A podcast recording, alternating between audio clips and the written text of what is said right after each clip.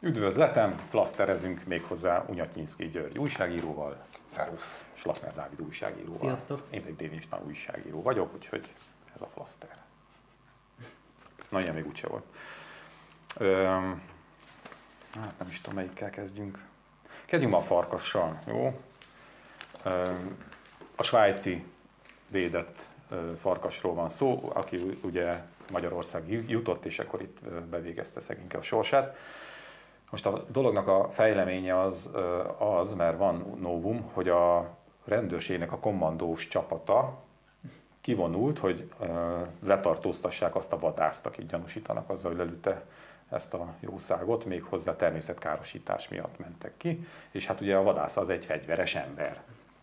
Ezért kell ugye a kommandó. Tehát nem, én azt gondolom, hogy nem volt ez itt túltolva, mert most már hallottam, meg olvastam ilyen véleményeket, de hát nem. Hát most egy fegyveres emberhez És ez BTK, tehát hogy Na, ott minden együtt volt ahhoz, hogy, hogy ö, ö, oda kommandósok menjenek. A lakcím nem. Csak a lakcím nem volt meg, mert hogy a népesség nyilván tartóban ott van, volt valami kavarodás, úgyhogy a szomszédba sikerült behatolni. Tehát ez a fejleménye a dolognak, de szerintem ne erről beszélgessünk, vagy arról beszélgettek, amiről csak szeretnétek, hanem engem inkább az érdekelne ebben a történetben, vagy az érdekelt ebben a történetben, hogy a nép hangja igen. ami, ami, ami azért erő- egész erősen felbugyogott, úgymond, és hát egy idő után már odáig jutottunk, hogy, hogy tulajdonképpen meg kéne ölni azt az embert, aki lelőtte a farkast. Igen, nagyon, nagyon eufemisztikus ez, hogy a nép hangja. De ez minden ilyen egyéb esetnél látszik, tehát állatkínzós eseteknél is szokott ez látszani, meg hogyha valakinek mondjuk nem takarítja fel a kutyája után a szemetét, akkor is.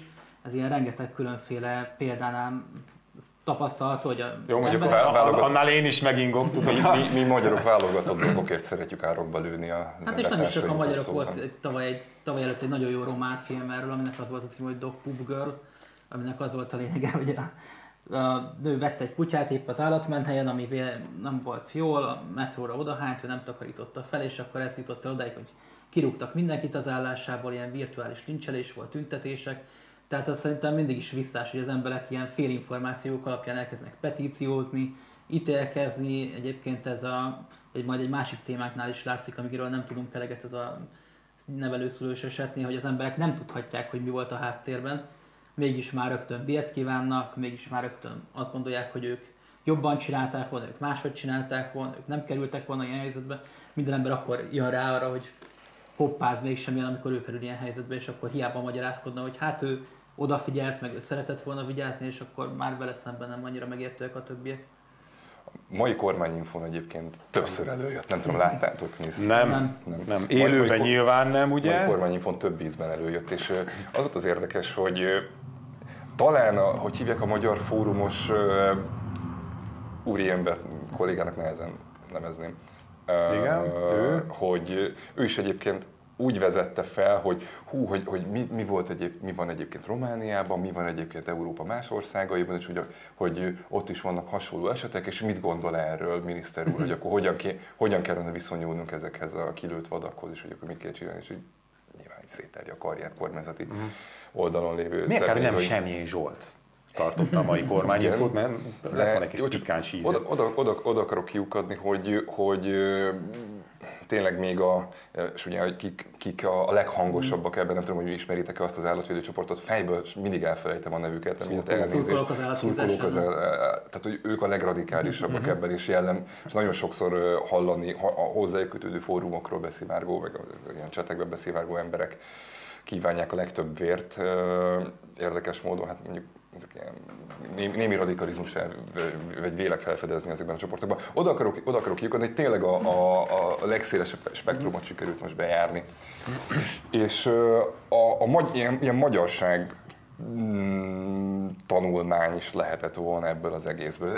Emlékeztek, megvan ez nektek is, nem? Hogy, hogy, hogy ú, igen, csak Magyarországig jutott ez a farkas, átment fél Európán, de, de mi öltük De meg. ezek- de mi öltük, ilyen, igen, de mi, mi öltük meg. Ez végül is, ebből- de ez történt. Tehát ez végül is Hát ez ez is ilyen történt. túlhajtás volt azért, most belőhették volna bárhol már. Jó, nyilván nem lehet az Ez egész nem az van, magyarságra hogy a magyar kivetíteni. emberek ilyen gonoszak és rossz. De, ja, persze, persze, persze, persze. De De, de, de, mind- ez lett, ez, ezért beszélünk róla egyébként. De ezért beszélünk róla, mert hogy, hogy magunkról beszélünk, amikor azt a kilőtt farkast látjuk. De, mind, mind, de mindig ez a, a menetrend, nem? Tehát, hogy van, van valami ügy, uh, általában valami a tragédia, valami dráma, uh, amihez mindenképpen valamilyen érzelmi viszonyt kell, vagy nem kell, hát úgy is ki fog alakulni, és akkor uh, úgy indul a történet, hogy jönnek, a, jön az egyik csoport, akinek az valamilyen véleménye van, és amint az már elég nagy, azonnal megjelenik a másik csoport, abban a pillanatban, aki már csak azért is mást, ugye az ellenkezőit fogja mondani, és nagyon egymásnak tudnak esni. Hát meg ez egy napok óta mediatizált esemény volt, tehát kialakult ennek egy narratíva, egy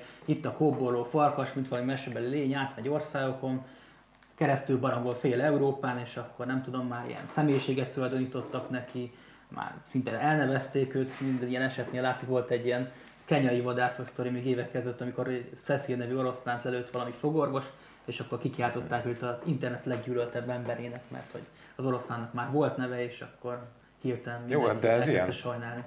Igen. De én is megsajnáltam a farkast, tehát most, most Kéne Hát sajnálni. nyilván, Egy, nyilván nem, egy olyan állat pusztult el, aminek egyébként nem kellett volna meghalni. nyilván nem kellett meg nyilván ez a vándorlás azért, a, a, tehát ezt tette ilyen mondai figurává, Igen. nem? Ahogy, ahogy itt átjött. Nekem ott még a Cutor Zolinak a, a sztoria jutott eszembe, a, ő nem lőtt le a jószágokat, hanem amikor szilveszterkor petárdázás, meg a kutyák, tudod, ez van ez a örök és kibékíthetetlen ellentét, és hát az a két tábor az mindig nagyon tudja szeretni egymást, és hogy ő ott posztolt valamit, és akkor kvázi ő lett ott a Hát igen, ő azért is ironizált így, meg azért is provokált ezzel, mert tudja jól, hogy ilyen karakterei nekiesnek, és akkor egészen elképesztő fenyegetések érkeztek neki is a Ja, abszolút, persze. Azért már csak viccelődött ezzel, hogy a petárdázást azért nem kéne ilyen véresen komolyan venni. Egyébként most ugye említetted, hogy jön az egyik tábor, másik tábor.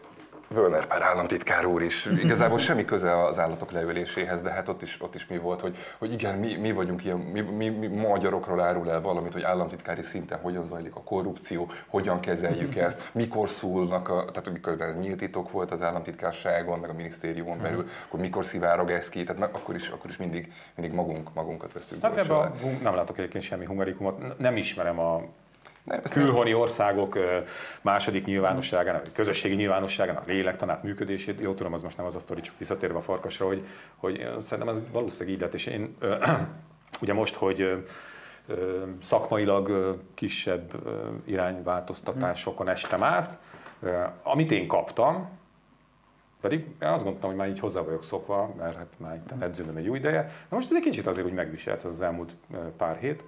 És, és azon gondolkodtam, hogy, hogy, tehát, hogy Na most arra gondolsz, hogy te is áruló lettél, vagy én az árulók árulója lettem, öcsém. Tehát, hogy az a fekete öves áruló, hogy ha személyesen találkoznál ezekkel az emberekkel, akik a halálodat kívánják pusztán azért, mert tudom én, ezt vagy azt csináltad, mert hogy tényleg ma, ma vége ma az volt, hogy, hogy, hogy ugye kurva jól nézek ki, lefogytam minden, hogy biztos rákos nem is baj. Tehát, hogy ez a tuti. És hogy, hogy azon gondolkodtam, hogy, hogy a kommentekben is mindig írják, hogy egy ilyen, meg ilyen hasonlók, szoktam olvasni. de eszek. Csak nem úgyis nem annyit. Szóval, hogy, hogy na, visszatér. Azon gondolkodtam, hogy ha személyesen találkoznánk, nyilván nem ez lenne a beszélgetésnek, a, a, még ha felütés ez is lenne, nem ez lenne a vége.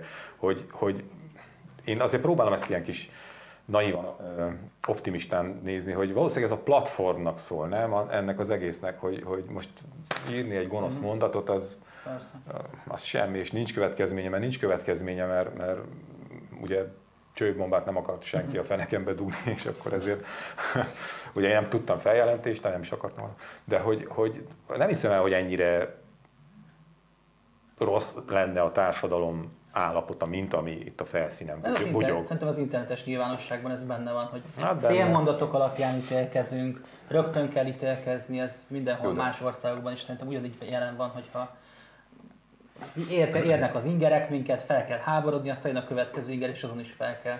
És ilyen öt mondatos narratívák sincsenek már, nem csak ilyen félmondatosak. Hát a vadgazdálkodásról se tud senki semmit, és akkor rögtön úgy tettek, mintha ez valamiféle általánosan megítélhető dolog lenne, miközben például Szlovákiában ki lehet lőni egy farkast, Magyarországon meg nem, tehát még a szabályok is eltérőek. Igen, jó, ki lehet, ki lehet lőni, mikor, mikor nem. meg, igen, tehát igen, hogy itt sok minden, sok minden, de megint itt is, hogy igen. ugye már felvezetted egy kicsit, meg tényleg beszélni fogunk róla, hogy a gyermekvédelmi szituációk azok, így, tehát hogy a jogszabályok, a felder, és itt is a felderítés, ugye azt hiszem a WWF-nek volt a WWF-től az egyik állatvédelmi szakértőjük, vagy vadgazdálkodási szakértőjük szólalt meg. Azt hiszem pont ti küldtétek át a cikket így felkészüléskor, és tök érdekes volt látni, hogy, hogy igen, vagy olvasni azt, hogy, hogy igen, azt tudjuk, hogy milyen feltételekkel lehet kilőni mondjuk kutyát. Ebből 20 millió eset volt már itthon, és akkor mindig az állatvédők ugye jöttek, hogy de igen, csak hát ugye, hogyha a kutya szabadon van, és meghajtja a vadat, vagy bármiféle módon kárt okoz, akkor sajnos azt a kutyát ki lehet lőni. Oké, ezt még értjük. A probléma az az, hogy van egy ilyen, hogy ott van az, hogy, hogy ugye a vad, vadállomány szándékos károsítása igazából az az, amit itt, itt vizsgálni kell, hogy szándékosan próbálta meg ezt a farkast elpusztítani, ez a jó, ez a jó ember. Ez nehéz lesz azért bizonyítani. És ez az. Tehát, és pont ez az, és ez a, ez a, ez a jogszabályban a, a probléma, meg a felderítésnek a, a nehézsége is, hogy, hogy hogy a fenébe jössz arra rá, hogy, hogy mert érted, ő volt ott egyedül. Most ő mondhatja azt, hogy á, szerintem az csak egy kutya volt, és lehet, hogy volt nyakkörve. De ha van nyakkörve, akkor valószínűleg van gazdája is, tehát hogy itt már egy kicsit elcsúszik a dolog, de a, az, hogy ő szándékosan ki akart lőni egy farkast, az még mindig nagyon nehéz. És igazából az a minősített eset. Akkor lehet valakit börtönbüntetése ítélni, egyébként meg ilyen felfüggesztettekkel meg lehet úszni, vagy esetleg pénzbírsággal. Jól meg kéne kínozni, és akkor bevallaná az igazat. De, nem, csak, csak, az, hogy, az, hogy a, milyen a jogszabályi környezet, mit tesz ez lehetővé, és azok az emberek, és itt volt a WWF-es anyagban is az érdekesség, hogy oké, okay, ezek az emberek, akiket ilyen, tényleg ilyen enyhébb büntetést kapnak mondjuk egy ilyenért, ők onnantól kezdve már van egy tapasztalatuk arról, hogy mik azok a jogi lehetőségek, ahogyan ezt meg lehet úszni, vagy el lehet kerülni, és ez, erre tértek ki, hogy, hogy mi van, hogyha ez a vadász egyébként mondjuk pontosan tisztában, nem ezt mondta ki a cikk, de mi van, hogyha ez a vadász pontosan tudta, hogy mit kell mondania, de hogyan kell, ezt, hogyan kell ezt az egészet. voltak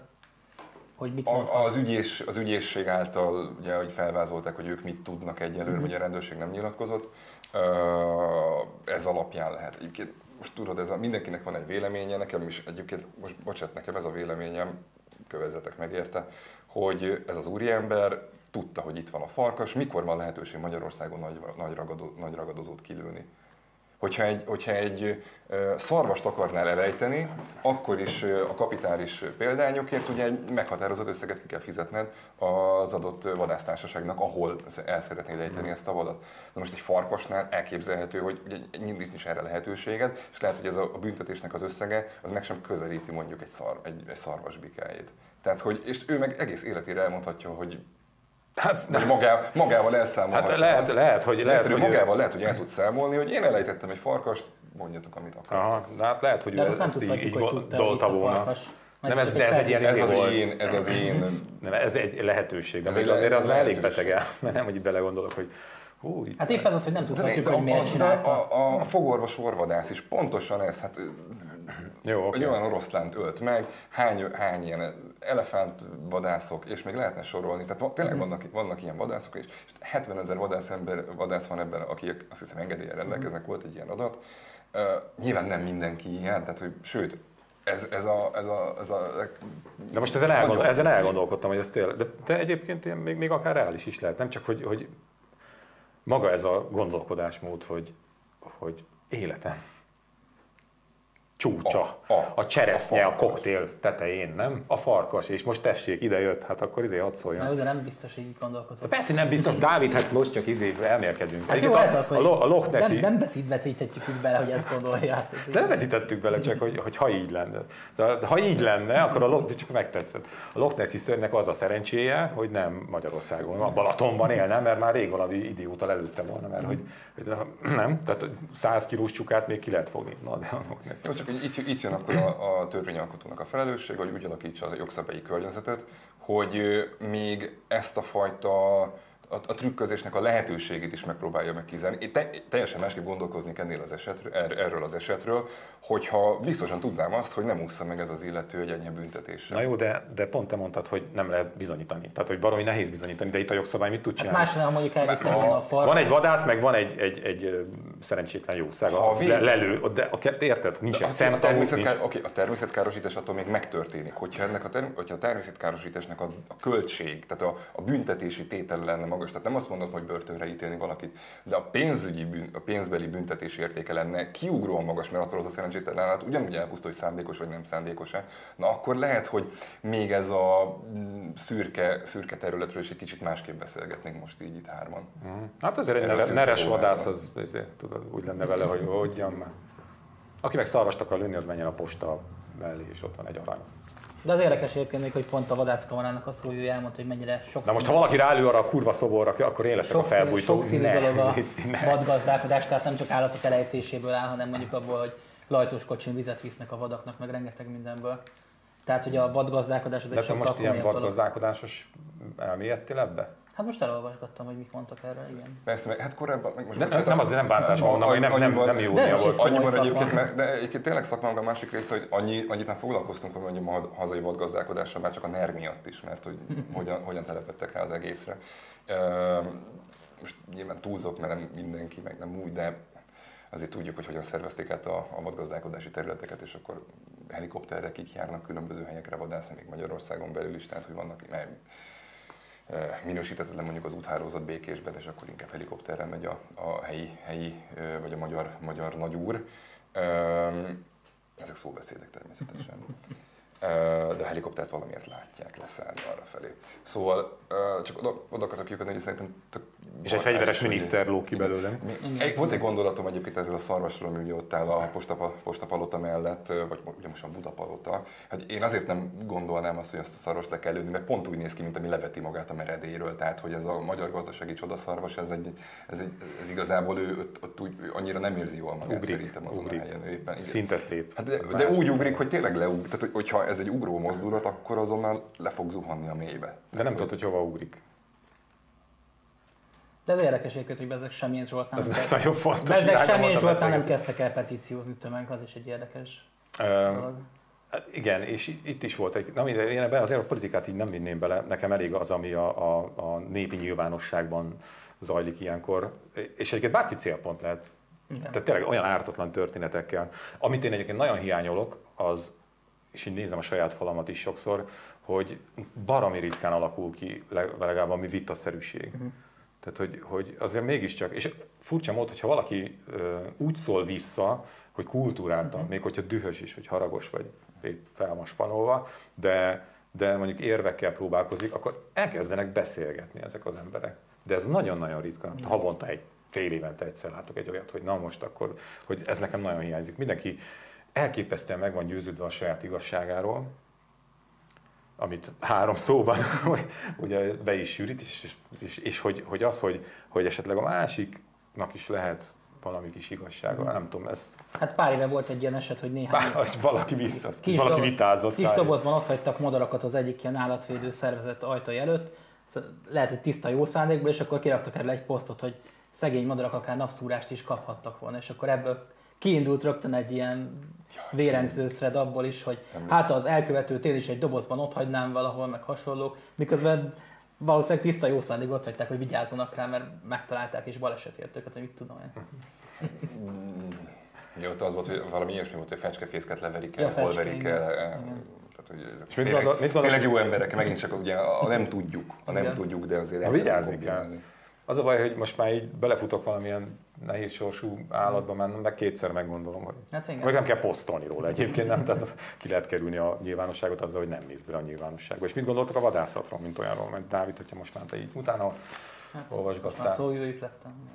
De ez komoly szakma, és egyébként pont az látszik tényleg, hogy az emberek az állatokhoz ilyen speciálisan viszonyulnak, és ebben az is benne van, hogy eltávolodott az embertől az állatoknak a feldolgozása, tehát míg mondjuk régen rengeteg ilyen disznóvágás volt, ma már erre sokan úgy gondolnak, mintha ez valamiféle barbár dolog lenne, nem valamiféle természetes jelenség. Miközben ugyanúgy bemennek a spárba és leveszik a polcról a csirke mellett, meg a disznóhúst, meg akármit, Tehát az nem ott terem nyilván a spárpolcon, azokat valahogy el kell fogyasztani, vagy le kell azokat Nem, gyilkolni. nem ott terem? Hát, Azt. Kész vagyok De nekem tényleg olyan, mintha sokan azt hinnék, hogy ez, ez így így megtörténik. De ott nem kell szembenézned vele, nem? Tehát, hogy, Igen. hogy kész, ott van, jó lesz, De finom lesz, de, de hogy... a vadászok védelmében tényleg 20 millió dolgot el lehet mondani, és én sem általánosabban a vadászok ellen beszélek, most sem, ez teljesen természetes, hogy, hogy ha túlszaporulat van, akkor azért kell ritkítani az állományt, hogy, hogy konkrétan ne az legyen, hogy aztán tömegesen ilyen halnak. De a hobbi vadászat az gáz, nem?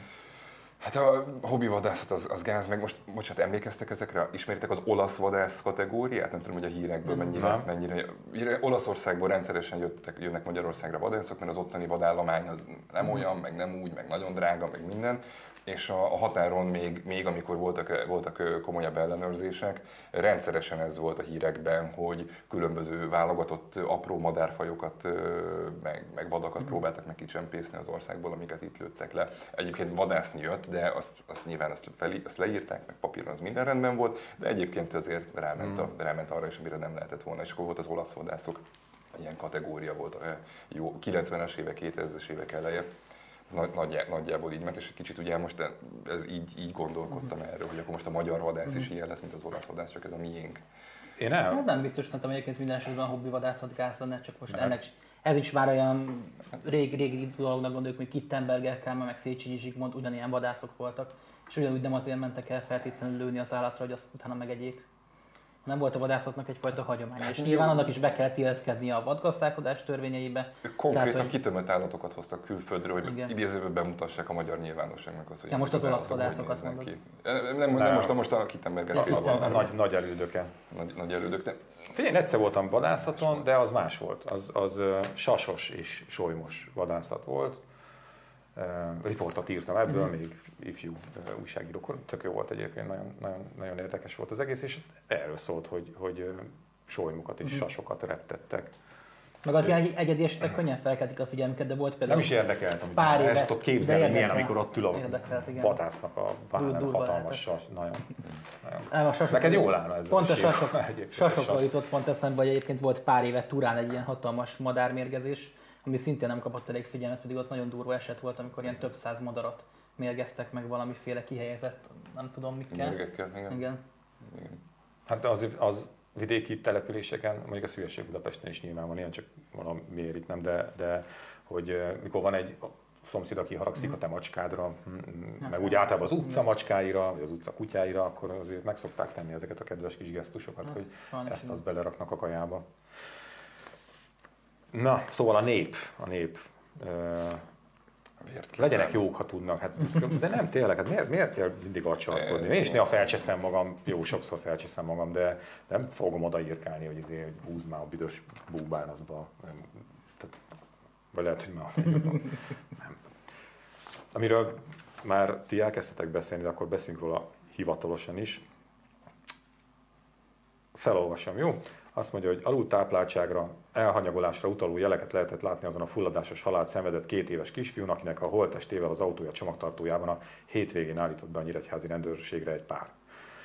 A segítségnyújtás nyújtás elmulasztásával gyanúsított nő a hírek szerint azzal sem tudott elszámolni, miért hanyagolták el az elhunyt kisfiú szintén náluk nevelkedő testén állítólag külsérelmi nyomokat viselő hugát. És ugye ez az a bizonyos csomagtartós történet, ami, ami azért eléggé megrázta a magyar közvélemény. Jó, na, azt, mikor, a, akkor jött az, hogy bezzeg a farkason szomorkodtatok, de ez nem érint meg titeket, mert már a végén volt ilyen vita is a nép egy én, is, én részében. is írtam ilyeneket. Gratulálok. De nem, tényleg, tényleg az állatokon, nem, tényleg az állatokon valahogy többen szoktak így, mint az embereken. De ez hogy Van sikerült- egy sikerült azért, mert- felmérni? Azért, mert az, állatok, Van egy az állatokról réteg. feltételezel egy, egy ártatlanságot. A vagy- mesebeli izékhez kötöd, nem? Mesebeli Nem feltét- figurák. nem Még a hanem- nehéz. nem- Nutnagágyi, ott mondjuk jó, jó fej Nem, ha te emberként tényleg valami, valami, valami gyalázatos dolgot elkövetsz, azt tényleg bűnként kezeljük, akár BTK szerinti bűnként, akár erkölcsi, etikai alapon. És ezért, tud, ezért tudjuk azt mondani egy emberre, hogy hú, ez gyalázatos, mert, mert azzal a, azzal a minimális empátiával, amivel még az ilyen ítélkező emberek is rendelkeznek, az is próbálja elképzelni azt a szituációt, hogy mi vezethette a másikat arra, hogy úgy tegyen, vagy úgy viselkedjen, vagy stb. Most ezt nem összefüggésbe hozva ezzel az esettel, mert ez egy ez most a jelenlegi állapot szerint ez egy, ez egy tragikus dolog, amit tudunk egy erről. De pont nemrég volt a Cubiton egy cikk egyébként erről István, hogy hányan vannak olyanok, akik a, azt vallják, hogy a kis állatokat igenis többre becsülik, mint egy emberi lényt. Jaj, de ez szerintem csak, De ez nem réteg, csak ez akkor van, amikor... Ö. Jó, érted, egy kis cica valóban nem. De hogy ez csak akkor van, amikor tudom én, így, így megkérdezik, és akkor, de amikor valós helyzetben lennél, akkor nem biztos, hogy ezt Ja, persze, Tehát, hogy az, hogy egy, most ez egy vélemény, nyilv... de jó, tényleg lehet ragaszkodni. Egyébként szerintem egy kicsit benne vannak ezek a mese figurák. Hát mert az Kenyafutó gyalogkakukba kinek szurkoltál? Vagy ti már túl fiatalok vagytok ez? Nem. Én néztem, de nem nem. nagyon szurkoltam, csak így Semmi? Én a farkast. Egyébként igen, mert, igen, mert idegesítő találmányai volt a voltak. gyalogkakuk. Idegesítő volt a gyalogkakuk. Tehát, hogy ő miért, miért érdemeltem igazából mindig azt, hogy ő megeheti azokat a távokat. igen. Jerry is idegesítő volt, én még se akartam azért, hogy a Tom megegye. De ők hányszor kibékültek. Az ilyen kemény részlet volna, egyszer De csak ott, legalább, fú, de ott néhány részben legalább feloldozták a dolgot. Igen, Tehát, hogy igen. ott, ott kibékültek meg, akkor azért ne. Gyalogkakuknál nem volt Ott nem de volt, az nem folyamatos volt. kudarc élmény volt. Abszolút. Lehet, hogy az a mese megtanította kudarc elviselésére minket, nem? Hát Hát nem most így tudom. hirtelen eszembe jutott, ez más, másik mellék, ez most mellékvágány. Engem a tudomány felé vitt, mert Ugye, hogy ezek, a, ezek a találmányok, ezek nagyon érdekesnek tűntek. A, hogy hívták a céget, aki gyártotta? Looney Tunes, ACME, ECMI. Acme, igen. az volt. Ez melyik cég? Nem tudom, ez minden mesében így volt, legalábbis a. Rimitus vonalon, amikor Mhm. valami, Aha. valamilyen... De ez, de ez valaminek a... Én egyszer utána néztem, csak már elfelejtettem, mert annyira érdekelt, hogy és videók szállították dobozba ezeket a fantasztikus tudszokat. Na, vissza szegény gyerekre, Jézusom, hova kavarodtunk. Na, tehát, hogy Egyébként ugyanarról jelenségről beszélünk, csak most ez egy másik eset, de igen. igen, de nem, nem, de nem erről kellene, vagy ne erről beszéljünk, hanem... Szerintem a legdurvább ebben egyébként az volt, ez a HVG-s cikkben benne is volt, hogy szétválasztották a szülőanyát a két kisgyerektől, mert Az, az nevelő, anyja. nevelőapa etette teherbe a lányt, aki most 17 éves. Feltételezések szerint. Tehát ugye ez már egy pedofiliával összefüggő eset is, mert a gyerek, amikor terhes lett, akkor kb. 14 éves lehetett, amikor a most két évesen meghalt kisfiúval terhes lett. Na, és, és pont ö, egy ilyen nevelőszülős történetről beszélgetünk pár héttel ezelőtt. A, ugye ott az volt, hogy karácsonykor vitték el a, a uh-huh. kisrácot a nevelőszülőktől, akik örökbe akarták fogadni. És az, hogy örökbe akarták fogadni, azzal már a rendszer nem tudott mit kezdeni, mert az egy más szituáció, meg akkor nem ők, meg nem úgy kell, és akkor ahelyett, hogy örökbe adták volna ö, azoknak a nevelőszülőknek, akik nevelőszülőként, ami szakmailag, hiszem pont Kornéliával beszélgettünk erről, aki nincs itt egyébként hivatalosan, ugye? Ugye? Veled beszélgetünk. Igen. Hogy, na, és akkor a rendszer nem tudott mit kezdeni, és hogy, hogy itt van ez a, ez a, a tragédiába torkoló eset, hogy, úgy- hogy, úgy- de úgy tűnik, mintha azért itt rendszer szintűen is probléma lenne ezzel a nevelőszülős történettel. Aminek ez egy borzalmas kicsúcsosodása, de hogy mégis, hogy úgy tűnik, hogy, hogy itt azért vannak gondok. Hát azt írták, hogy igen, hogy látogatni kellett volna a gyámoknak két Két, hetente. két hetente.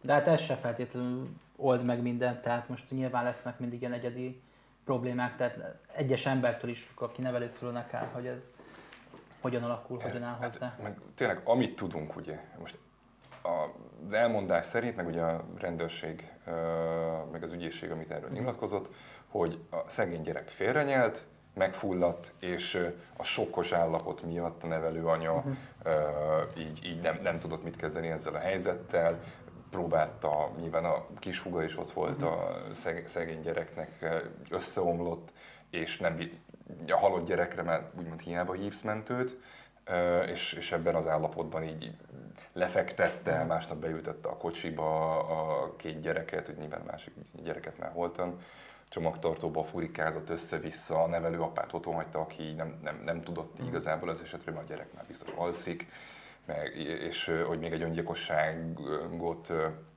tehát írt egy levelet is ez a, ez a hölgy, vagy ez az asszony ö, amiben az öngyilkosságot is felvetette, hogy esetleg, esetleg ezután az eset után. Tehát, hogy, hogy ez egy tényleges sokkos állapot.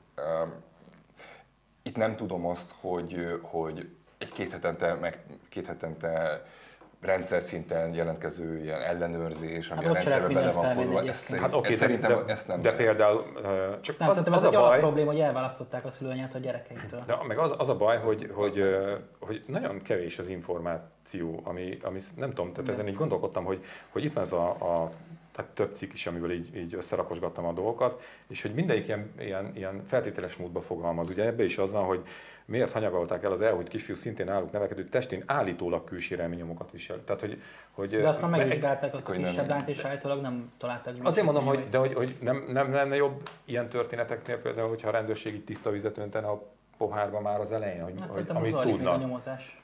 Tudom, persze, csak itt most mindenki elkezd feltételezgetni, meg, meg nyilván a, a tömegek fogják akkor a legrosszabb ö, verziót, meg forgatókönyvet, hogy már elképzelni magukban, miközben ugye te is azt mondtad az elején, hogy feneset nem lehet tudni, mi volt a háttérben, és hogy mi történt. Mert lehet, hogy tényleg ez a sokkos állapot.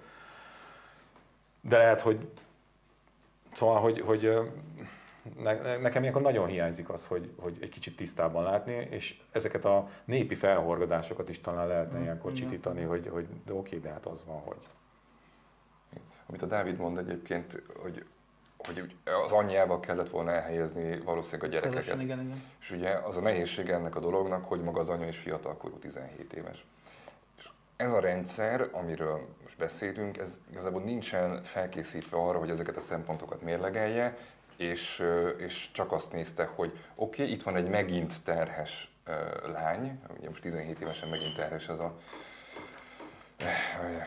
az anya, és, és hogy akkor ő- neki is találjunk neki valami helyet, amíg itt a dolgok elrendeződnek, de akkor a gyerekek is legyenek nevelőszülők, hogy az is rendben legyen, de akkor nem biztos, hogy egy terhes anyát, meg, egy, meg két kisgyereket, három év alatti gyereket, akkor most egy helyre odavinni, akkor ez, ez, ez, Hát ez hogy, biztos hogyan, menedzs, hogyan mert menedzselhető. egyébként nehéz, ha Be- belegondolsz. Biztos nehéz, csak ugye itt e, a gyermekvédelmi szakemberek tényleg 20 millió esettel találkoznak, és mindegyik másképp. Tehát e, elméletileg megvan a tudás erről, megvan erre a, a szakembereknek a tudás, hogy erre hogyan reagáljanak. Az, hogy találnak-e tényleg olyan családot, ahova őket el lehet helyezni, az már jó kérdés, hogy darab számosságban van-e ilyen, Ö, de elméletileg a tudás megvan hozzá, hogy, hogy elhelyezzük őket. Itt, itt valójában, és megint, megint így ho, hova lyukadunk ki, az, hogy az, hogyha nincs, ilyen, nincs elég ilyen hely, az ugyanaz, mint az idős gondozásnál, hogy nincs elég hely, a, tehát a szociális ellátórendszerünk hiányosságairól kell beszélni, és, és hogy, hogy ez, ezek a hiányosságok adják meg a lehetőséget az ilyen eseteknek egyáltalán, hogy ezek így megtörténhetnek. És ez az, amit nem nagyon nehéz beárazni, de ez az önsorsrontásnak a, a saját magunkkal, a saját társadalmunkkal, az em- embertársainkkal, állampolgártársainkkal való nem törődés, vagy nem megfelelően törődésnek az esetéről van szó. És most nem az ágazatban dolgozó szakemberekről beszélek, hanem a, a rendszer struktúrájáról, finanszírozásáról, kiépítettségéről. Igen, és majd itt jön majd az a, a kedves kommentelő, aki megnézi, először is Orbán a hibás. Mi, igen, egy picit Orbán a hibás, mármint hogy azért mégiscsak arról van szó, hogy idős gondozás, szociális szféra. Nem, hogy, hogy szinten tartása nem történik, hanem folyamatos leépülés van. Hát a szociális gondozók mennyit keresnek, milyen körülmények között dolgoznak, hányan vannak, milyen feladatot látnak el. És igen, és a, a, a gyerek, gyerekekkel való törődés, a, a, a foglalkozás, már mint a hivatalos, az is, az is milyen. Tehát, hogy, hogy, hogy, tehát igen, ide pénz kellene, szakember kellene, nagyon sok szakember kellene, ilyen-olyan rendszer kellene, jelzőrendszer, ellenőrző, és a nevelőszülők ilyen-olyan szűrése, tehát hogy, hogy igen, ez egy tök fontos dolog lenne. Hát nyilván a társadalmi gondolkodás piramisában azért ez valahol meglehetősen alul van, és, és közben fú, azért, elmé- elmész egy, bocsi, elmegy az ember egy szociális otthonba, ami nem ö, valami privát, ilyen mm, csili hanem, hanem valami fő, fővárosi, és nem azért, mert a főváros annyira izé, gonosz lenne, de akármilyen államiban azért ó, elég cudar körülményeket láthatsz. És most ki az, aki ilyen körülmények között szeretné lecsengetni az életét, nem? Az utolsó éveket úgy tölteni, hogy egy több ágyas szobában. Szóval, Igen, a, nem tudom, hogy úgyhogy igen, volna mondani, de állam. akkor az, De az én- erős állam és a dübörgésből Én csak azt akartam hozzáfűzni, hogy van egy nagyon jó új magyar, vagy nem magyar, van egy nagyon jó új film a mozikban, aminek az a címe, hogy a csendes lány, ami ezt az egész problémát nagyon jól bemutatja, hogy ez a gyerek elhanyagolása, szülők, akik nevelik a gyereket egy ideig, hogyan tudnak hozzáállni, hogyan tudnak a szülők, akik nem tudnak odafigyelni rá hozzáállni, szóval ez nagyon érdemes megnézni. Amerikai film, azt hiszem. Nem, ír, ír film. Ja. Egy, miért mutattál rám ilyen? Egy szállat még szeretnék behozni az egészhez. Jó. Itt a, a rendszer, a finanszírozás, meg a képítettség Ugye, amikor ez a téma bedobtátok a diskurzusba, hogy akkor erről beszéljünk, akkor ez is tartozott egy cikk, ami arról szólt, hogy az egyházak mekkora, mekkora szerepet mhm. kapnak igazából ebben, és hogy, hogy tényleg itt volt egy elég jelentős expanzió, átengedték az ilyen egyházi alapítványoknak, meg egyházi fenntartású intézményrendszereknek, a, igazából a gyermekvédelemnek, meg a nevelőszülői rendszert is, ennek, ennek a fenntartását, ellenőrzését. És baromi érdekes az, hogy ott van például Kotenc János, neve szerintem nektek egy elsőre biztos, hogy mondani fog valamit. Egyébként a Fidesz színeiben indították még a Botka Lászlóval szemben, azt hiszem talán 19-ben, de lehet, hogy 14-ben. Nem ez a legfontosabb része a dolognak. A Kotenc Jánossal én még egyetemistaként készítettem interjút, ő az Ágota Alapítványnak egyébként állami gondozottként nőtt fel, és az Ágota Alapítványnak egy nagyon fontos fontos zászlóvivője, tényleg szakembere a területnek, abszolút jó hozzáállással közelít egyébként a témához, a gyerekekhez. És akkor úgy, mit, mit ad Isten pont, pont a, tehát ahogy megtörtént ez az egyházi expanzió, az Ágota is egyébként egyházi burak alatt működik, hogy, hogy valójában az egyházak is mit, mit tesznek. Ott van, a, ott van a rengeteg templom, ott van a hatalmas nagy infrastruktúra, amit most ugye még tovább gyarapszik a, az iskolai intézményekkel, amiket oda áttolnak, és még, és még lehetne sorolni az állami támogatások megnövekedése, meg a minden. És így valahogy egy, egy ilyen még mindig úgy beszélünk ezek, erről az egyházi, e, e, nem is tudom, valamiről, ez egy, egyelőre lufinak, vagy nem is, nagyon nehéz eldönteni, hogy hogyan beszéljek erről, mert nyilván ebben van egy érzékenység is a társadalom egy részében,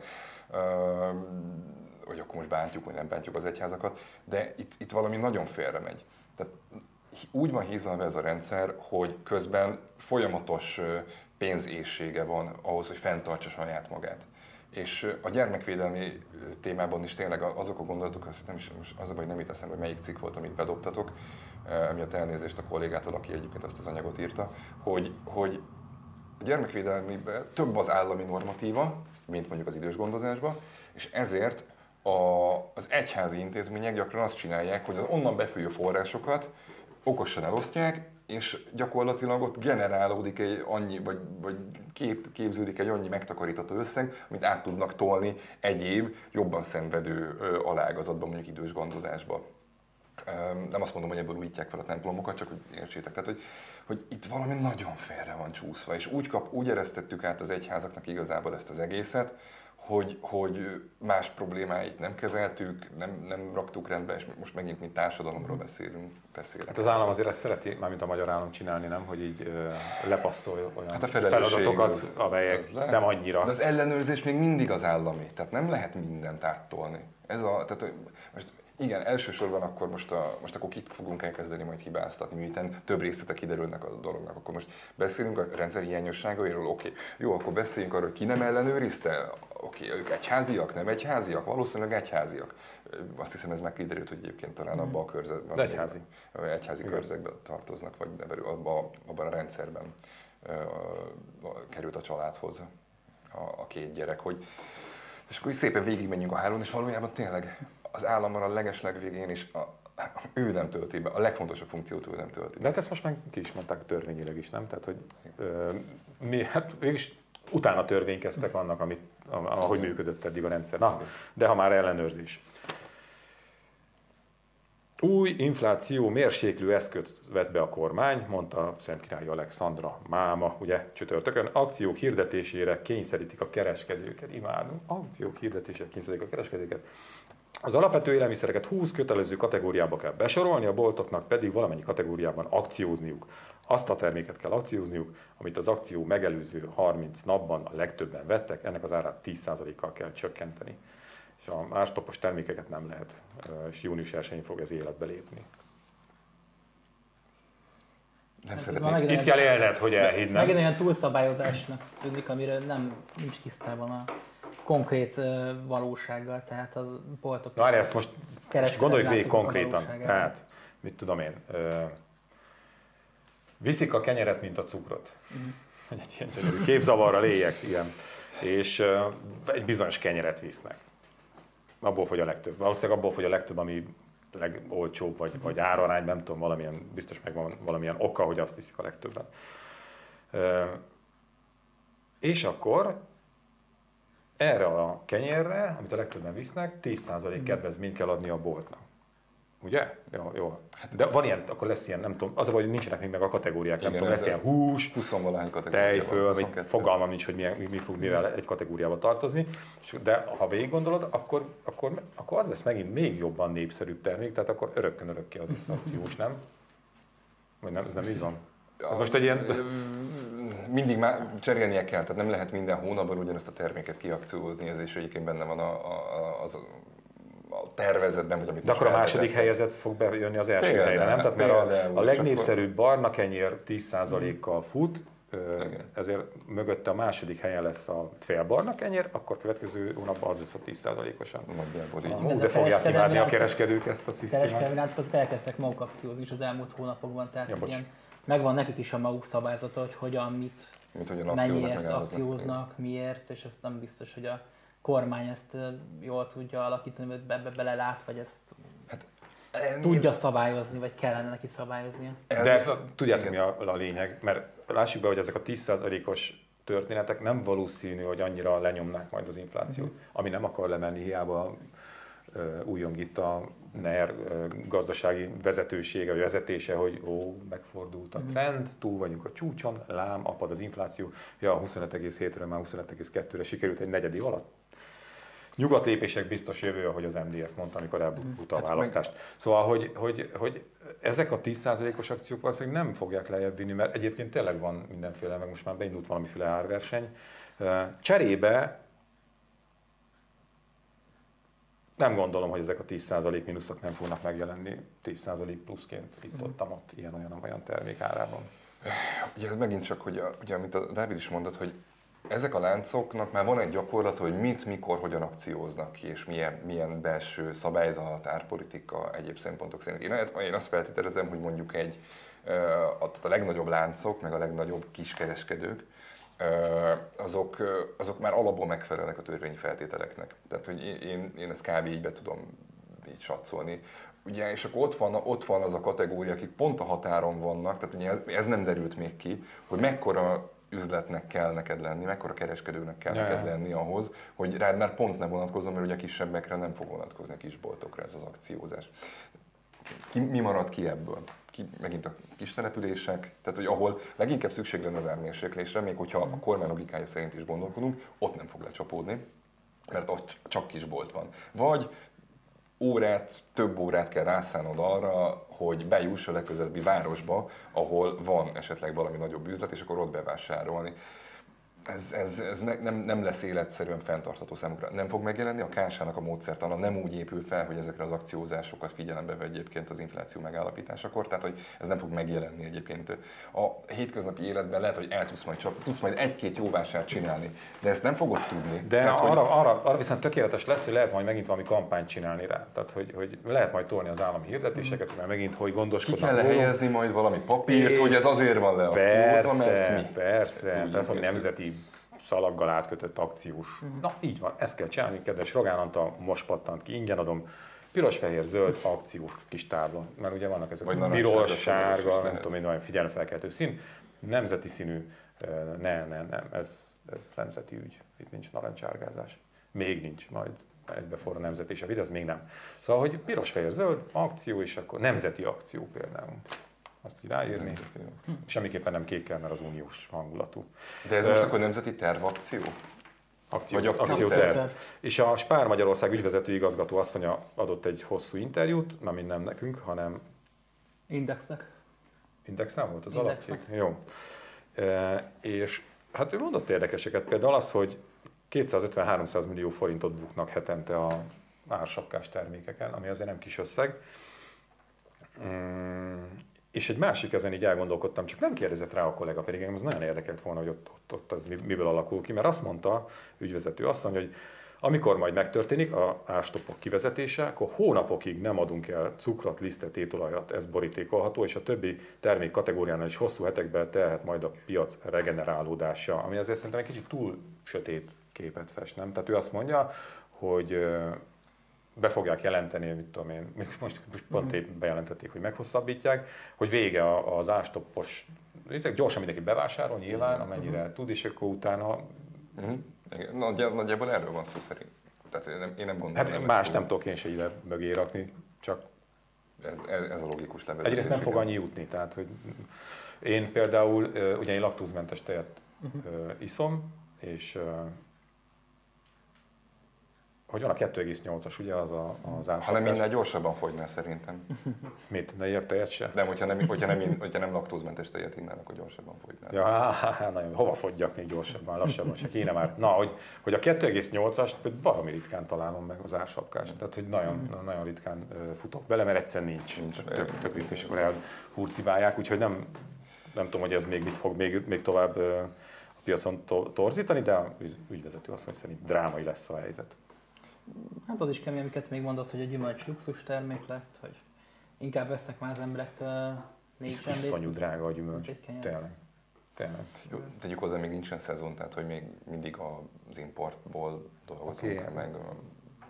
Tehát, hogy ez, ez valószínűleg a, a gyümölcsárakon meg kell várni a nyarat, meg a saját hazai, meg az mhm. európai termést igazából, hogy el tudjuk dönteni, hogy az idén akkor megvásárolható lesz-e igazából. Mondjuk az Eper, Eper az lassan, uh-huh. az Eper az most már aktuális dolog lesz, abból a fóliások már, már elérhetők, amik hazaiak.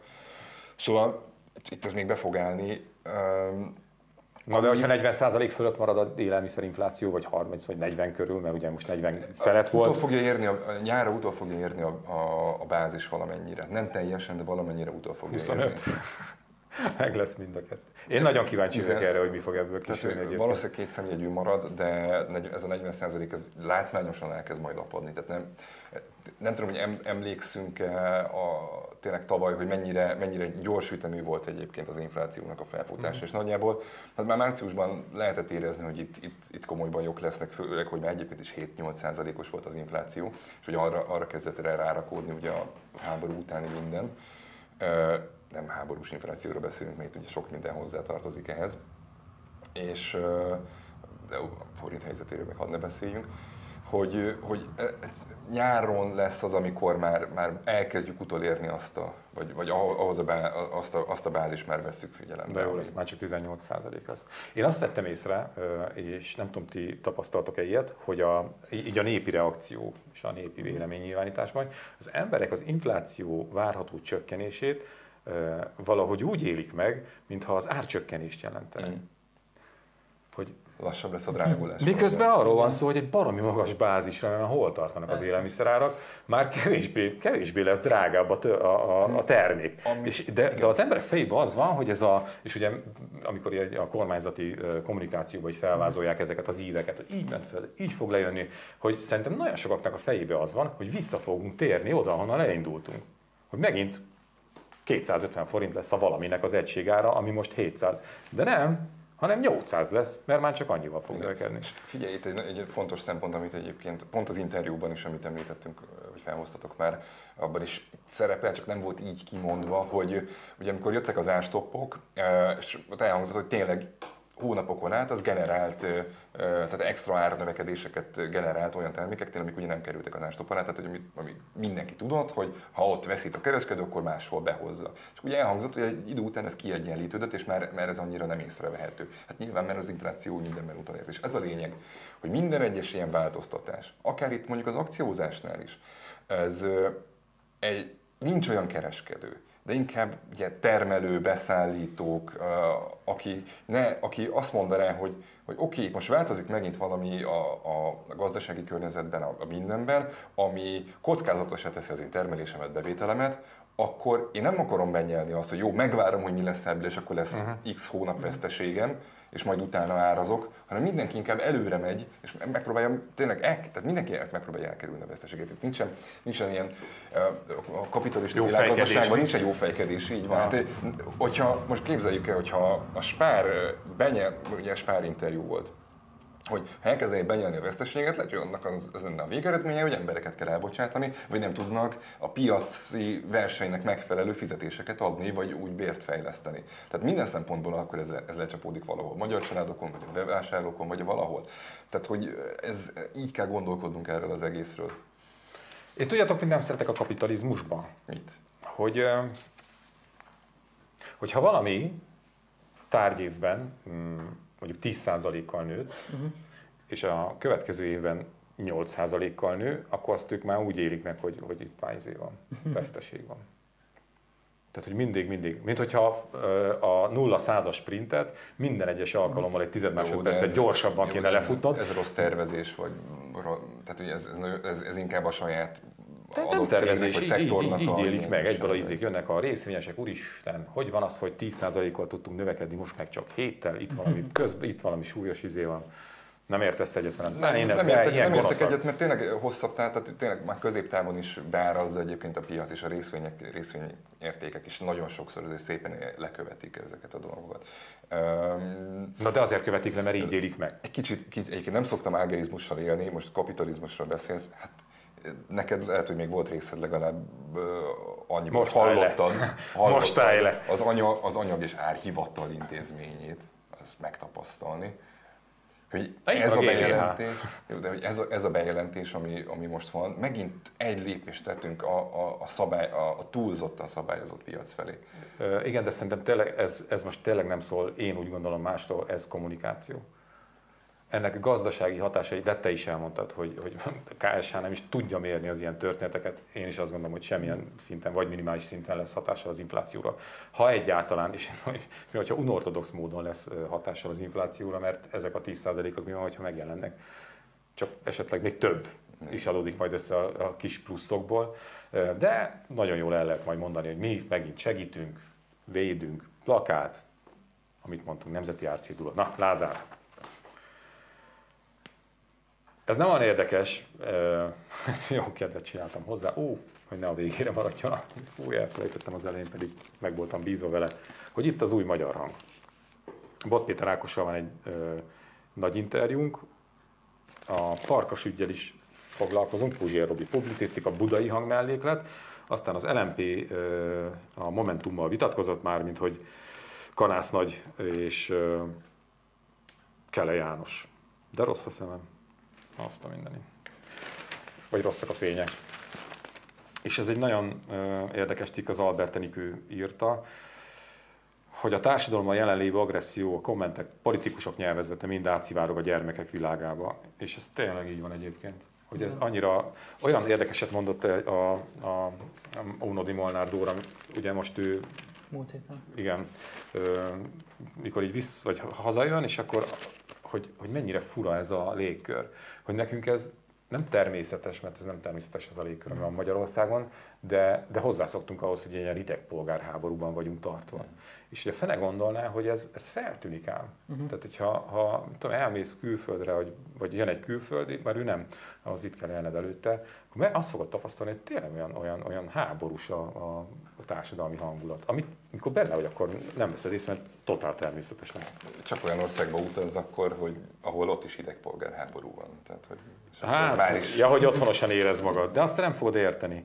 Nagy Bandó Andrásnak van egy ö, nagyon jó cikke, aztán Nagy Attila Tibor írt a Fidesz kommunistáiról. Van Budai, mm, ja igen, ezt akartam még mondani, mert ez érdekes a Schmidt Jenő, aki Fideszes polgármester, és az országos, a települési önkormányzatok országos szövetségének az elnöke, és hát ő itt olyanokat mond, amiket így a Fideszben nem szoktak. Szerintem nem volt jó döntés az iskolák államosítása, és az önkormányzati vagyon egyházasításával se ért egyet. A Green Balázs pedig megtekintette ezt a Express postát, ugye kártalan fán bezárták a hivatalt, és akkor 10 percig ott kell gyorsan, jön a kocsi, dudál, a kürtől, és mit meg legyen a hangulat. ellenvéleményt megfogalmazni, és mit kellene? Tudom, de hogy, hogy most megint, és most itt. Igen, itt Cserna Szabó András interjú a Budai Hangban. Nagyszerű. Igen, te csináltad. Ezért Azt is ajánljuk, és és szerintem nagyjából Erről az egyházi, egyházi vagy államosításáról. Magyar hang. Ez, ez szerintem egy nagyon érdekes téma lesz a jövőben. Gondoljatok bele, hogy egy olyan rendszer épül ki, valójában a Fidesz, vagy ez a mostani kormány tényleg egy olyan rendszert épít fel, hogy nagyon kíváncsi leszek arra, hogy abban a pillanatban, hogyha megváltozik a, vagy kormányváltás, vagy a gazdasági helyzet, vagy a bármi miatt megváltozik annak a lehetősége, vagy már nem lesz átadható vagyon, mert mások is pályáznak rá, vagy azért, mert az, az már tényleg esetleg már náluk is túlmegy a határon, hogy ez a hatalmas nagy egyházi infrastruktúra, meg rendszer, meg minden ez önfenntartó tud lenni. Biztos, hogy nem. Mi, ez olyan, mint a, mint a kesma is. Tehát, De mi hogy, lesz hogy... akkor? És van egy ilyen elvárás az egyházak felé, hogy ezt normálisan csinálják? Hát nem látunk bele, ugye, azt se látjuk, hogy milyen milyen, milyen logisztik, mármint hogy milyen háttérrel veszik át ezeket az intézményeket például. Én is, én is kíváncsi lennék, mert azért hirtelen most olyan, mintha az egyházaknak lett volna egy ilyen, ilyen pedagógiai háttér országa, és akkor most ott vannak megfelelő szakemberek nagy mennyiségben, akik tudják intézni az ügyeket. Erre én is nagyon kíváncsi vagyok. Egyébként a, most már két egymástól független állami szférában dolgozó ismerősöm, ugye a fideszes emberei, ugye, megerősítették azt, hogy de nem akarok álhíreket terjeszteni, és most nem tudom, mit kezdjek ezzel. Jó, mert ők elmondták, és hát úgy tűnik, hogy így van. Szóval, hogy nagy, mindegy, mindegy, azt a részét mondom, nem, nem, azt se szeretném, mert, mert, mert konkrétan mondtak valamit, de hogy, hogy inkább akkor csak azt a részét, hogy, hogy olyan nagy gáz van, hogy az minisztériumi emberem azt mondta, hogy ha megérkezne az uniós pénz, az utolsó fillérig, már igazából azt se húzná ki a csávából a, a magyar mm. költségvetést. Tehát nyilván jobb lenne a helyzet, mint most, de hogy most annyira, annyira vacak a helyzet. És azt mondta, hogy, hogy nem készültek fel semmilyen szinten arra, mármint az állam, hogy jöhet egy ilyen válság, és ugye itt kettő jött egymás után, mert a Covid, aztán jött a háború, ráadásul kettő jön, két teljesen különböző, és hogy elhúzódó. Azt mondta, hogy erre az égvilág, erre a dübörgésre volt beállva minden, már ki volt találva, hogy mhm. melyik etapban milyen uniós pénzek fognak érkezni, mi lesz a fő csapásvonal, mit kell még ellopni ahhoz, hogy akkor megint mi csapoljuk le az uniós pénzeket, az berecsent a történet, és hogy nagyon nagy gáz van. Ezt mondta az én mhm. Fideszes címborán. Csodálatos. Igen. És ennek következményei lesznek az állami igazgatásban, amit most nem fogok elmondani. Nem tudom igazolni. Majd látjuk. Majd látjátok és akkor meg is. És akkor meg is tudod. Figyeljetek, hagyjuk Lázárt, nem? Hagyjuk Lázárt. Mert most nagyon készült Az egy mondat egyébként igaz volt, hogy a MOL felhőkarcolnál a magyar zeneháza sokkal igényesebb. Jó, de akkor kérlek vezest fel a Benyújtotta az állami építési beruházások rendjéről szóló törvényjavaslatot a kormány az országgyűlésnek. Lázár János építési és közlekedési miniszter előterjesztésének célja többek között, hogy növelje az állami építési beruházások megvalósításának hatékonyságát, valamint előmozdítsa a helyi hagyományok közösségépítő erejéből táplálkozó a polgári jóízlés tükröző állami építési beruházásokat. MT. Hogy nekem ebből így a, izé volt, ez a polgári jóízlés tükröző meg hogy vissza egy kicsit a, hova is akarnak ők vissza hát, a második világháború előtti. Ugye a boldog békeidőkben, hogy majd akkor olyanok fognak épülni, de egyébként a moltorony az tudod mi, hogy néz ki, mint egy baromi nagy de, üvegbakkan. De tudom, hogy Lázár János tudja, hogy a második világháború előtt volt az első világháború is, tehát hogy mindegy. mindegy. Jaj, de tudjuk, hogy mire most nem már, tehát olyan, olyan, olyan rugdossuk, amilyen megérdemli. Én azért rugdosom, amiért megérdemli. Jó, de tudjuk, hogy melyik korszakra gondolok. Nyilván tudjuk, a, hát a, korszak, a fényes dicső, igen. Horti korszak, de hát a Horti korszak is egyébként mi mindent nem köszönhetünk annak a Horti korszaknak, most hagyjuk. De nézzük meg, hogy mit műveltek ezek a jó emberek mondjuk a várban. Mármint a NER? A NER. Nézzük meg, hogy a, a, a budai várral mit csináltak most. Uh, alap, ott, ott élne egyébként az első kerületben, ott él 20 valány ezer ember, 24, valami, ha jól emlékszem, nagyjából ennyien, és egy ilyen állami igazgatási ilyen hatalmas nagy központtá minden minisztérium oda költöztetve, egy csomó állami funkció oda költöztetve, az úthálózat nem úgy bírja, és most csak, most csak az élet mondott, hogy hogyan alakítja el, de a legfontosabb, hogy olyan épületeket építettek oda, amik legfeljebb még terveken is csak skiccelve voltak. Vagy, tehát nem, nem, nem létező dolgokat raktak oda. Uh, a pénzügyminisztérium megújított, meg, meg, megújított épülete az még úgy nagyjából rendben is lenne, de a, a szomszédos épületek igazából nem, tehát nem, nem léteztek.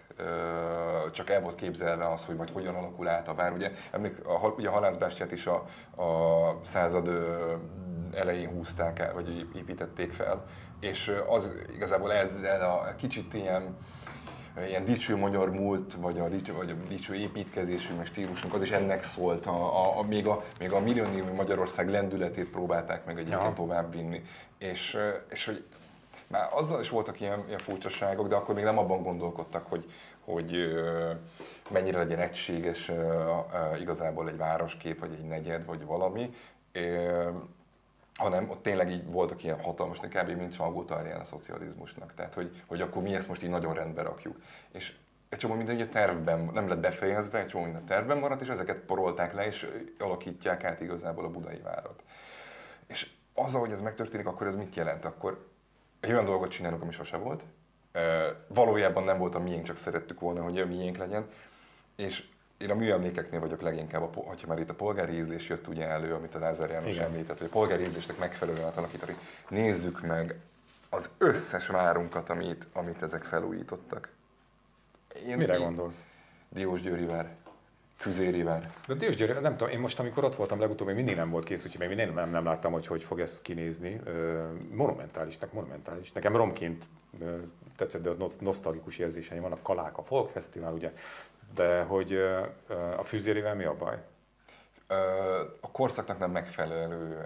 De, ezt, de itt vita volt, vita volt, nem? Hogy azt mondták sokan, hogy amit te is mondasz, hogy a korszaknak nem megfelelő, de ugyanakkor szakemberek másik gárdai azt mondta, hogy nem is nagyon tudjuk, hogy a korszaknak mi a megfelelő, és miért ne így. A, a várépítése az, az teljesen egyértelmű, hogy mikor épült a vár. Még voltak források arra, hogy esetleg voltak valami átalakítások, és akkor azt be lehet korszakolni, de a legnagyobb probléma, hogyha valamiről nem tudunk, akkor azt nem, ne a feltételezéseinket töltsük meg, hanem inkább, inkább próbáljuk meg azt az állapotot konzerválni, amit ismerünk, vagy azt valamennyire helyreállítani, amiről tényleg bizonyosan ismerünk. És nekem ez a legnagyobb problémám, hogy ezzel a polgári dologgal, úgy beszélünk a polgári Magyarországról, és Lázár János is úgy beszél a polgári Magyarországról, hogy szerintem az valójában sose létezett, csak van egy elképzelésünk arról, hogy ez nagyjából milyen lehet, és van-e, van-e az építkezésünkről is van egy elképzelésünk arról, hogy milyen a polgári ízlésmód. Basszus, szerintem nem volt normális polgárosodás Magyarországon, mindig valami megakadt, mindig, mindig valami keresztbetett, mindig valami torzította. Most bocsánat, egy, egy, egy, egy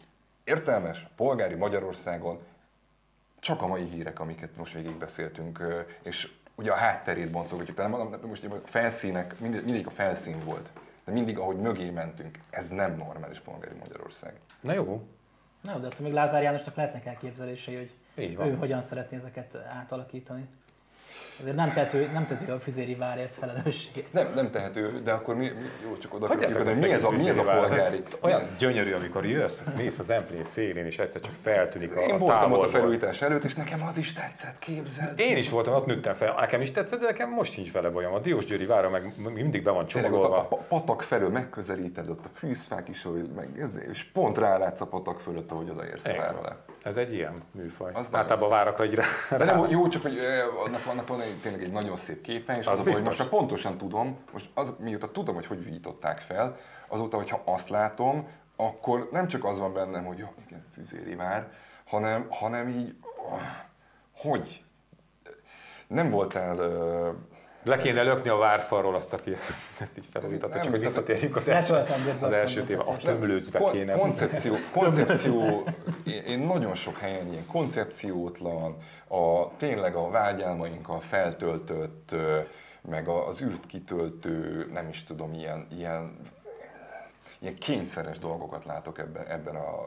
De bizonyára vannak Hamarosan ilyenek is. Hamarosan kitöltjük az űrt, mert most volt nemrég ez a hír, hogy jön a hár Jönnek a magyar űrhajósok. Mekkora troll, mekkora troll. De jó ég. Jó.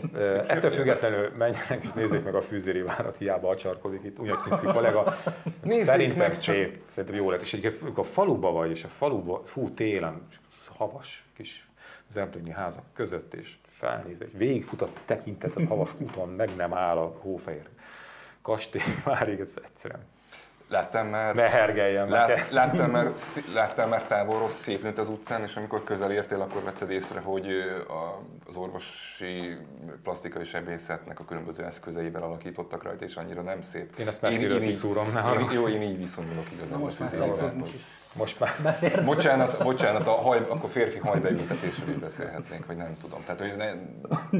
Csak Az milyen, milyen is. tehát az a férfi hajbeültetésebes menekülés, ez nem volt az, csak ezt most az hogy hangzik ez a mondatot, hogy láttál már messziről Nem, nem kopasz beül, férfi hajbeültetett férfit, aki közelebb ért, és kiderült, hogy Hát, hogy, Hogy elcseszték? Hát, hogy, hogy gyakorlatilag, gyakorlatilag, mint a faültetéseknél a sormintent észre lehet venni, mindegy. Jó, az most divat egyébként, hogyha olyan sérült. Rendben, hát ezt nagyon jól megbeszéltük. Egyébként végül is homályosan fogalmazott Lázár, mert azt mondta, hogy a polgári jó ízlés tükröző. Tehát, hogy, hogy ebbe aztán bármi belefér, meg a bármi ellenkezője is belefér, de hát így kell. Jó politikus így fogalmaz. És mit, mi, hogy a Magyar Zeneháza az jó? Azt mondta, hogy a Magyar Zeneház vagy a Néprajzi Múzeum azért Ez sokkal szebb, mint a MOL felhőkarcolója. Hát ez valami nagy összevetés volt. A MOL felhőkarcoló, mint mondtam, az egy üveg bakancs Hát de egyébként a. Lázár János is változott sokat az elmúlt években, kiadott ugye egy ilyen könyvet a, a hogy hívták a brit miniszterelnököt a második világháború alatt most Churchill. Churchillről, Churchill könyvét adta ki, azt hiszem, tényleg belásta magát ilyen mindenféle dolgokba. Ráért, ugye? Igen, Parkolópályán volt volt. Na, tehát itt az új magyar hang. Egyébként a zeneház az. Nekem a Néprajzi Múzeum is tetszik. Azt, azt tetszik, hogy a, ahogy elgondoltam. Emlékeztek az első rajzokra, hogy ott ilyen piknikező embereket, mm, mondjuk nem lett olyan gyep, mint ami, nem Nem. minőségre, hanem hogy nem lett olyan a szerkezete, mert hogy itt is egy kicsit túlszaladt nekem a beton, mert ott teljesen az első képek az volt, hogy az egész oldalon egy ilyen nagy füves rét pázsit, és akkor ott piknikeznek az emberek, annyi nem lett, de azért lett, és akkor ott most akárhányszor arra megyek, mindig azt látom, hogy tényleg így, már amikor a tavasz nagy kegyesen megengedek kis napsütést, hogy ott tücsörögnek a fiatalok, meg, meg kirándulók, Egyik és legbevárosi panoráma van most ott, igen. Ah, úgyhogy na, oda is menjenek el, de a fűzére is menjenek el mindenképpen, és ne hallgassanak Unyakinszki Györgyre. Soha többet nem hívunk meg ebben a műsorban, mert leúszta az én szempléni várkastélyamat. Úgyhogy kösz, hogy jöttél. Meg fogunk hívni, ez vicc akart lenni. De nem is, nem is az, de ti hozzátok ki belőlem egyébként. Az állatot. Az állatot, Ja, persze. hát addig, addig látod, még a farkas témánál még nyugodt voltál, de aztán a váraknál elszakadtak. Minden elszakadt. Térna, szakadtál. Na, köszönöm szépen, köszönjük, hogy beszélgettünk. Köszi Ján is, és István, ne szaladj el még annyira, mert hogy jönnek a születésnaposok. Jaj, hogy izé, ez volt a settenkedés oka. Sok boldog szépen születésnapot köszönöm. kívánok. Jaj, az de gáz, hogy egy soros, soros György. Nagyon szépen köszönöm. Boldog színapot István! Köszi. Egyben a Polgári Magyarország alapító ünnepsége. Itt, és Tényleg? Boldog születésnapot! Köszönöm szépen. Önöknek nem, 40 nem tudtak felköszönteni. Hát nem, több, de hát az van. Ja, köszönjük a figyelmet még egyszer. Ez cuki volt.